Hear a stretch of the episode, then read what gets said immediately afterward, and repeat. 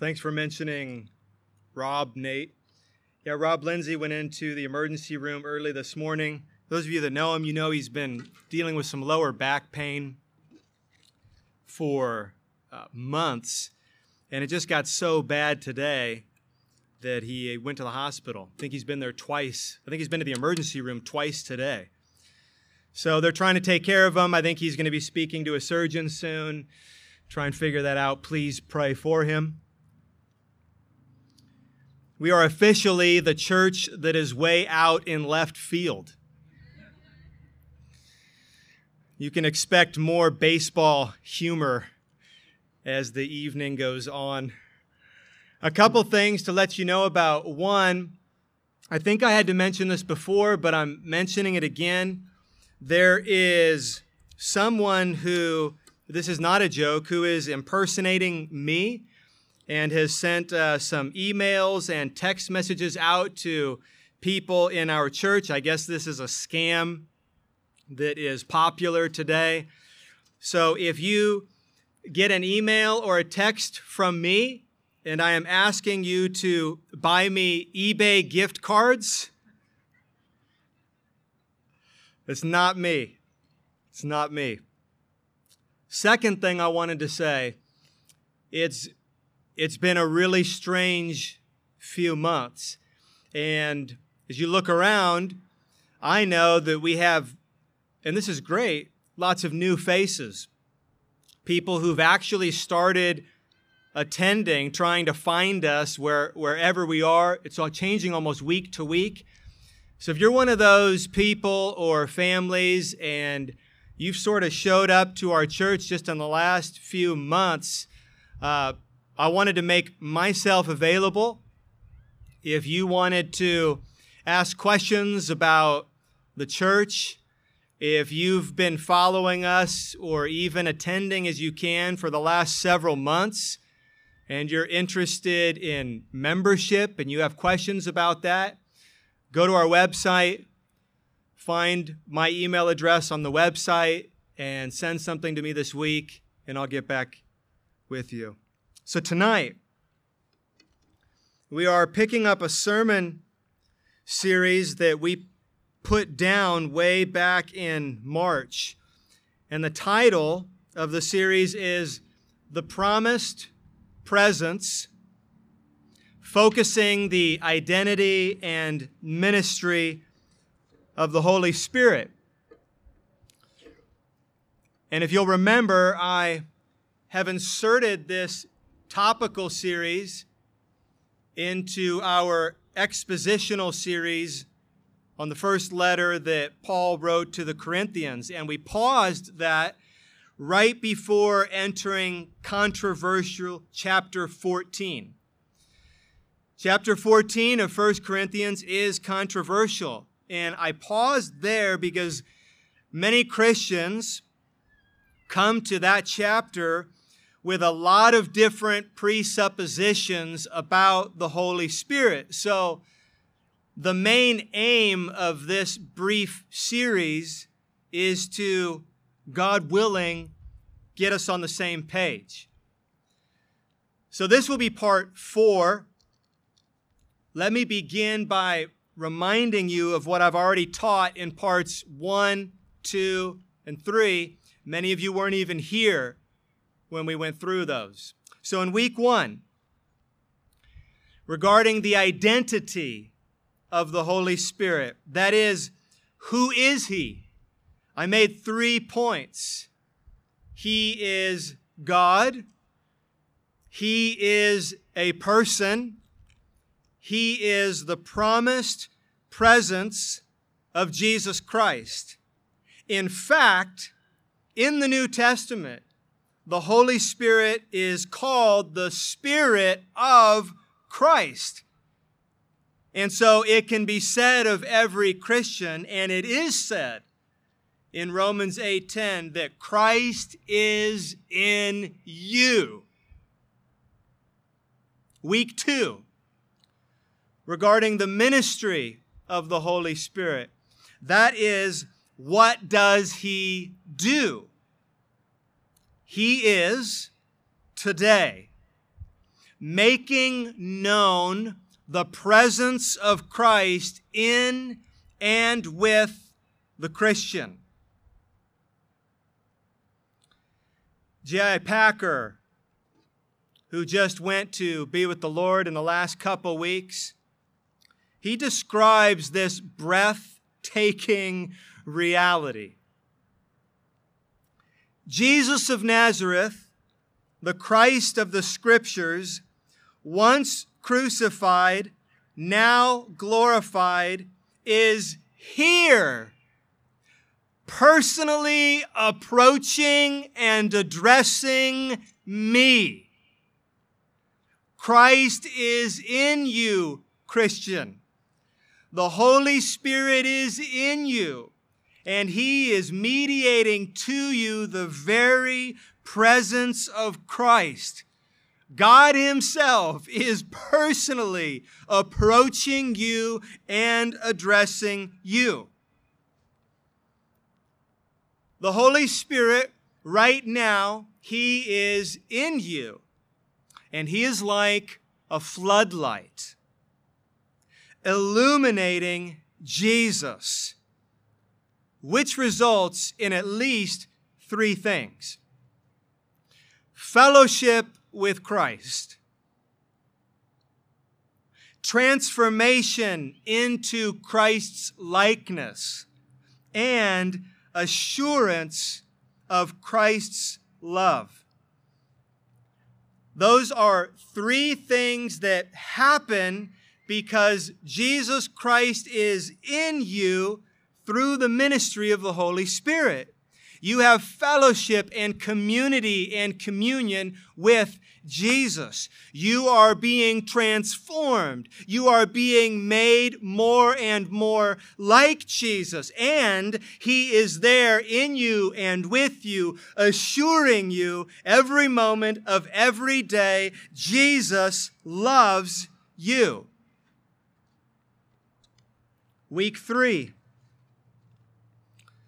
we stepped back in time to consider the Holy Spirit's role in our conversion.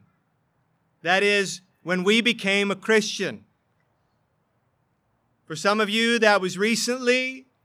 For some of you, it hasn't happened yet. For some of you, that was a long time ago.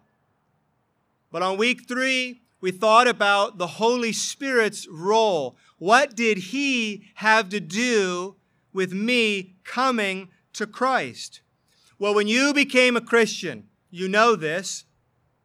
You believed something that you had never believed before. Maybe you'd heard it before, but for the first time, you believed the gospel you believed as deeply as you could that Jesus really came and he lived and he suffered and he died and he rose from the dead and he did that in your place. He lived the life that you couldn't live. He died a death that you should have to die. And he did that in your place so that you could be reconciled to God and have relationship with him. You believed that when you became a Christian. And you believed that because the Holy Spirit awakened you. The biblical term is born again. The theological term is regeneration. The Holy Spirit opened your heart, He opened your eyes, He opened your ears, and no longer was the gospel coming to you like bullets off a rock. You believed it, and it changed everything. You haven't been the same since. God, by the Holy Spirit, He called you to Himself, and He changed your heart so that you freely responded in saving faith. And at that moment, think of it like this. At that moment, the Holy Spirit, He moved in. He took up residency in you as the promised presence of Christ. And that brings us to tonight. Tonight we go from conversion to transformation. We go from what happened then to what is happening today. From the Spirit's role in our conversion to the Spirit's role in our sanctification. Neither is possible without the ministry of the Holy Spirit. You can't become a Christian without the Holy Spirit. You can't stay a Christian without the Holy Spirit. You can't be changed, transformed, made more like Jesus without the Holy Spirit. And it is imperative that we grasp that. It is absolutely imperative that we grasp that so that God will not be robbed of His glory. Transformation, sanctification, or holiness. I will use those terms interchangeably to describe this process that we are all in as Christians, this process of becoming more like Jesus, and the Holy Spirit is at the center of all of it. When you think of the Holy Spirit, what do you think of? Historically, when you thought of the Holy Spirit, what did you think of? I'm guessing things like miracles or gifts or signs and wonders. Maybe for some of you, speaking in tongues or healing or power. Listen, holiness should come to mind. Holiness should come to mind. The Holy Spirit is in you, Christian, and He is in you to make you holy. The aim of this sermon is really straightforward, and it is really simple. It is to grasp, if you haven't grasped it before, or it is to be reminded of all the Holy Spirit is doing to make you more like Jesus so that we would be grateful and give God glory. That's the aim of the sermon. Here is something that R.C. Sproul wrote.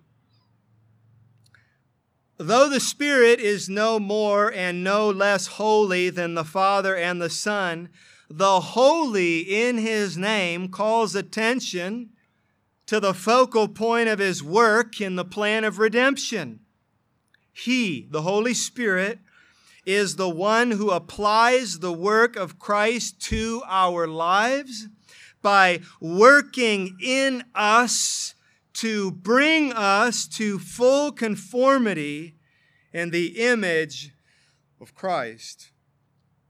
So, hopefully, all of those introductory words help to get us serious about the topic before us. Let us understand this and then give glory to God.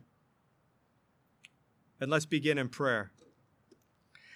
Our Father in heaven, thank you for bringing us together. It is warm, and we are not as comfortable, but we are together, and so we thank you.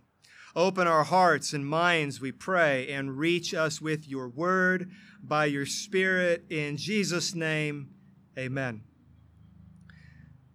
Open your Bibles to Second Corinthians chapter 3.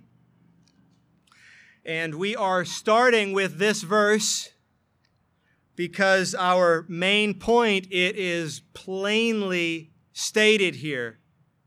2 Corinthians chapter 3 verse 18.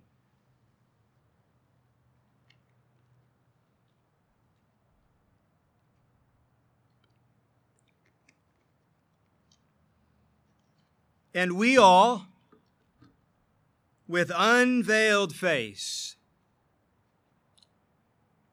beholding the glory of the Lord, are being transformed into the same image from one degree of glory to another, for this comes from the Lord who is the Spirit. Let's read it one more time. We all, with unveiled face, that means the blinders are gone, the scales are gone. With unveiled face, we are beholding the glory of the Lord. That is Jesus the Christ. We see him in all his beauty, in all his glory. We are being transformed into the same image, that is, of the Lord, from one degree of glory to another. And who is the catalyst in this transformation? For this comes from the Lord who is the Spirit. Here's the outline that we will be following for the next few minutes. There are three questions that I'm looking to answer. Number one, what has happened to us? Number two, what is happening to us? And number three, what should our response be? We're thinking about the Holy Spirit's role in our sanctification, in our holiness, in making us more like Jesus. Question one, what has happened? Question two, what is happening? Question three, what should our response be? When the Bible describes our salvation, it is described in three tenses, isn't it? Past, present, and future. You have been saved. You are being saved. You will be saved. Theologically, you have been saved. That refers to positional sanctification. You are being saved. That refers to progressive sanctification. And one day, on the new heavens and the new earth, you will be saved. That is a perfect sanctification. Let's just look at the first two. And now we'll answer the questions what has happened and what is happening. Let's look at these in Scripture. Question number one What has happened to us? You have been saved.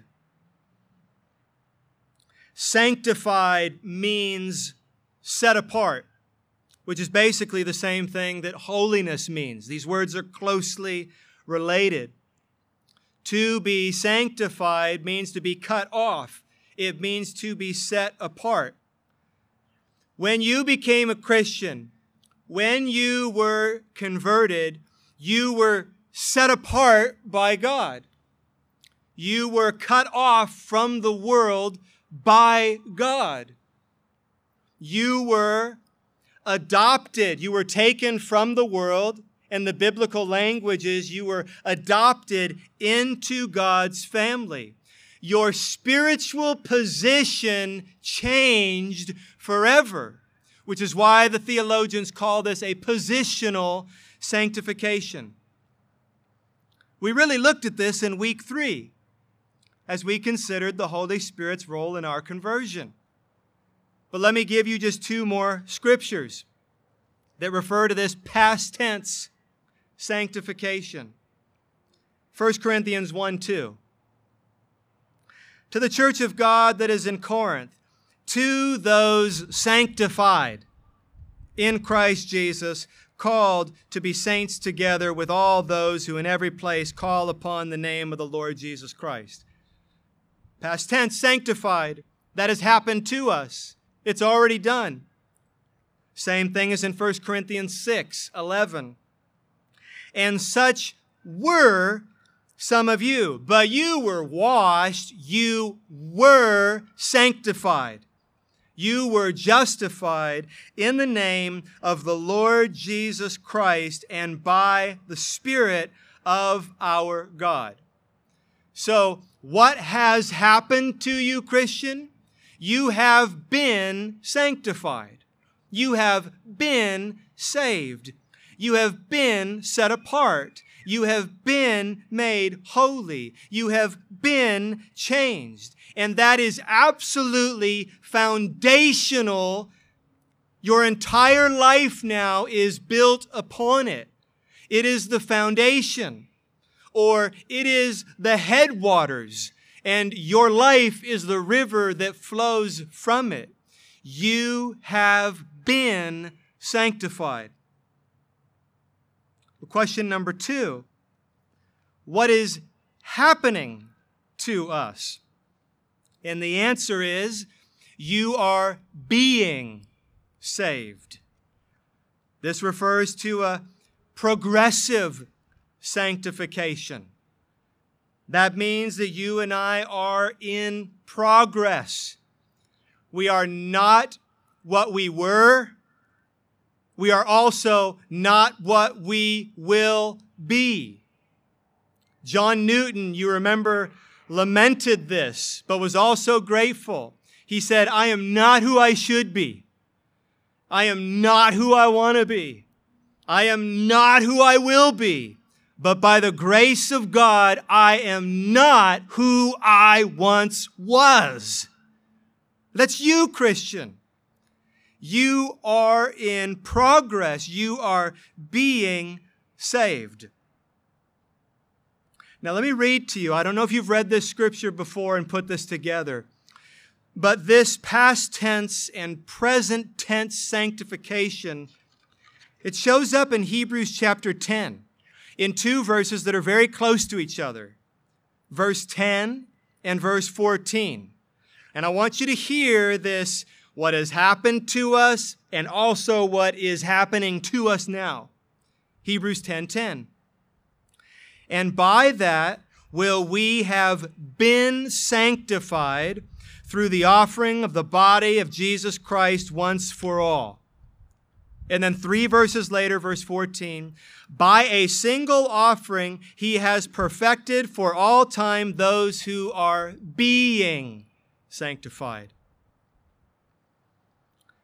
So you hear, being sanctified is something that has happened to you. You have been set apart. It is also, Christian, something that is happening to you every day. Every day you are being more and more set apart by God.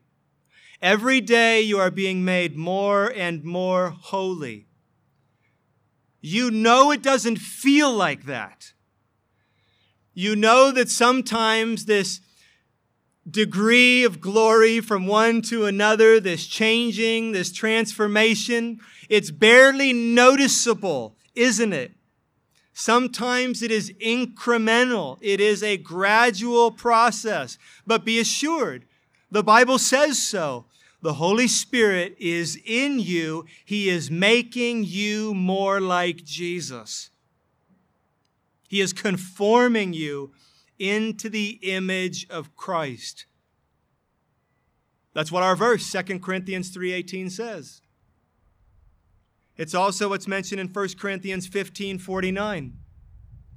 Just as we have been born the image of the man of dust, that is Adam, we're like him, we shall also bear the image of the man of heaven, that is Jesus. We can go back to Genesis chapter 1 and we can see that man was made in the image of God. And it only took two chapters for that image to be severely marred by sin. But now, Christian, by the indwelling Holy Spirit, God's image is being restored in you as we are made to be more like the perfect man, Jesus. So, this progressive sanctification, it is a lifelong work. It ends when you die. It is a work that is happening in you and through you that frees you more and more from sin. I really like the way Sinclair Ferguson describes it to sanctify means that God repossesses persons and things that have been devoted to other uses and have been possessed for purposes other than His glory. He repossesses them and takes them into His own possession in order that they may reflect His own glory. And so Christians mature, Christians grow, they put off sin, they put on righteousness. 2 Peter 3:18 but grow in the grace and knowledge of our Lord and Savior Jesus Christ. Ephesians 4:15 speaking the truth in love we are to grow up in every way into him who is the head, into Christ. 1 Peter 2 2, like newborn infants, long for the pure spiritual milk, that by it you may grow up into salvation. Christian, as we sit here tonight, you are being sanctified. In salvation, one author writes, we are not only saved from sin and damnation, we are saved unto holiness. The goal of redemption is holiness. And so, what does God do? He calls us to be holy. He calls us to participate in this sanctification. This isn't just something where we sit back and say, okay, God, change me. I'm not going to do anything. I'm just going to sit here and pray. And you work your magic. No, God calls us to pursue holiness. By the way, if you haven't read Jerry Bridges' book, The Pursuit of Holiness, it is a fantastic book, a classic that talks about this pursuit of holiness that the Bible calls us to. Listen to 1 Peter 1 15 and 16. As he who called you is holy, you also be holy in all your conduct. You shall be holy, God says, for I am holy. Serious words. Hebrews 12 14. Strive for peace with everyone and for the holiness, and this is terrifying. Strive for the holiness without which no one will see the Lord. 2 Corinthians 7 1. Since we have these promises, beloved, let us cleanse ourselves from every defilement of body and spirit, bringing holiness to completion in the fear of God. Are you pursuing holiness? Are you interested in living a life that honors God? Teenagers, Kids, are you interested in living a life that honors God? Are you interested in pursuing holiness? I bet most of you, teenagers, kids, you'd say you're a Christian. You'd say you believe in God. You'd say you believe the gospel. I'm so glad you do. And I believe you when you tell me that. Now listen, a Christian pursues holiness. That is, a Christian wants to be like Jesus. Do you want to honor God? That is our role in sanctification. We work. We do. We pursue. We read the Bible. We pray. We study. We fellowship with Christians. We commit ourselves. We worship. We wage war against sin. So, this is a good time to ask another question.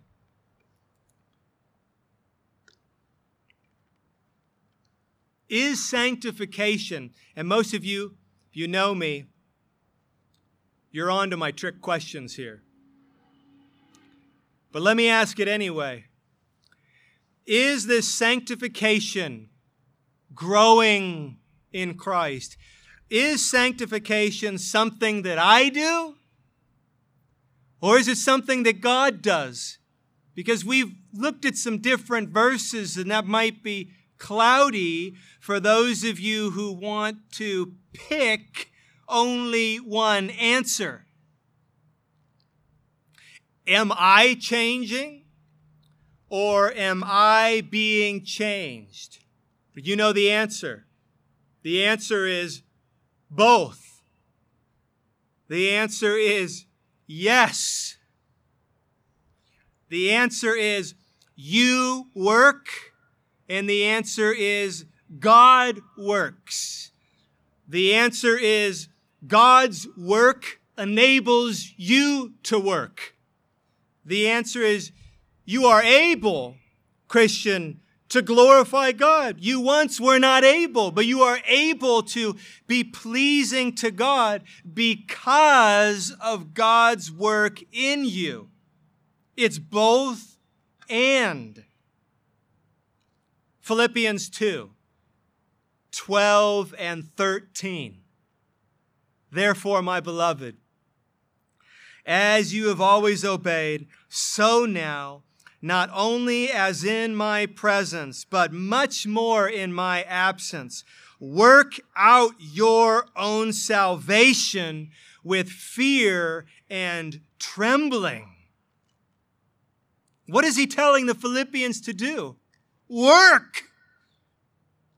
Don't just relax. Don't be spiritually lazy. Don't just sit back. Get in the game. Put your helmet on. Grab the hammer. Get on your feet. Get to work. Fearful work. Trembling work. Hard work. But it's not only that. This isn't some religion we're talking about here. All the people who work hard, they get to heaven. All the people who earn it, they get to heaven. Work out your salvation does not mean earn your salvation. And this is great. The very next verse makes that clear. So let me read them both together. Philippians 2 12 and 13.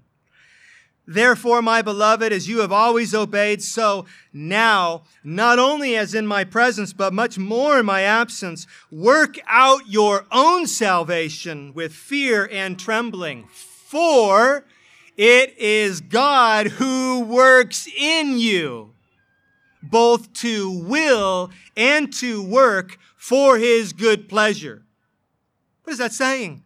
Saying, Christian, get to work. And as you get to work, it is God who is working in you and with you and for you.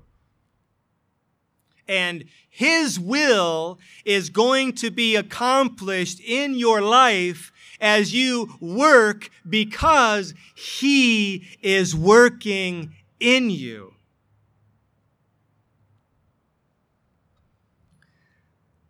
You belong to God's family. Sinclair Ferguson writes Jesus Christ, He is your elder brother, and His Spirit dwells in you, enabling you to follow in His footsteps, to be like Him. Holiness is Christ likeness as the Spirit of Christ, the Holy Spirit is the agent of this transformation. And so we read in places like Romans 8:13 that it is by the Spirit that we put sin to death. The Spirit enables us. Or we read in Galatians 5, verses 16 and verses 22 through 23, that when good things come from our life, they come from the Spirit. They are described there as the fruit of the Spirit. Let me summarize that. The Holy Spirit has brought you to Jesus. The Holy Spirit has united you to Jesus. And now the Holy Spirit is the very presence of Jesus in you. Christ, through his Spirit, is in you now to glorify God by transforming you into the likeness of Christ. So, in conclusion, what should our response be? I hope for many of you it's, it's already the response that is bubbling up inside of you. It should be gratitude. It should be thankfulness. The Christian life is a life of gratitude. If you understand this, that you have been saved, not only that, that you are being saved, that God the Spirit is working in you and you will persevere. He will get you to the end. He has changed your spiritual position. He has pulled you out of the ocean and He's not going to throw you back. You have reached the shore. And it is God who began this work in you and will see it through to completion. That leads to gratitude. And where there is gratitude, there is love. Love for God, worship of God, obedience to God. And what is the result of that? What is the result of your loving God? What is the result of your worshiping God? What is the result of your obeying God? The result is what everything in the universe is aimed toward, and that is the glory of God.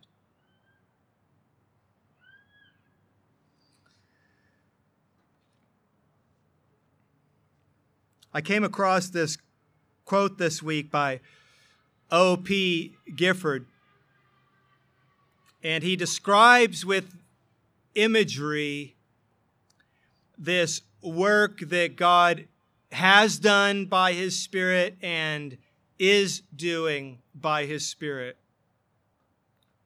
And it might reach some of your hearts in a different way. He wrote this The steamship so a ship is the picture.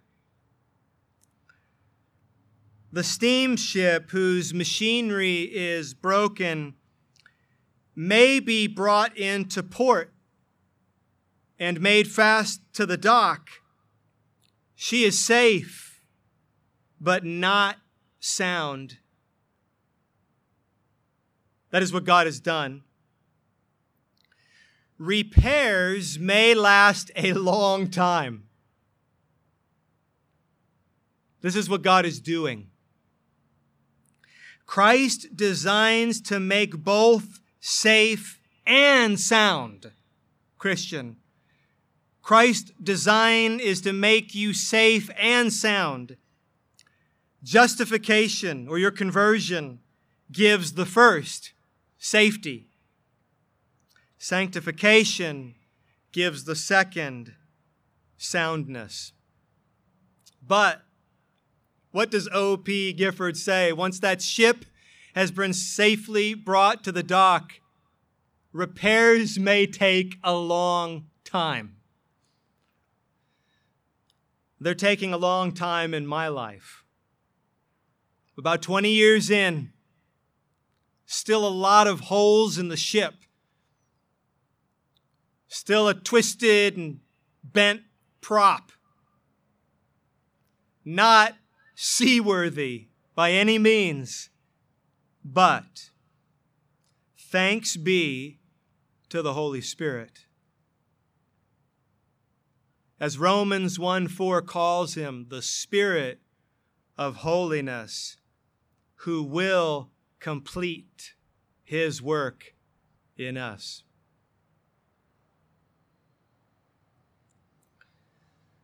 Thankfully, because we're outdoors, we're spread out, we can take communion together tonight.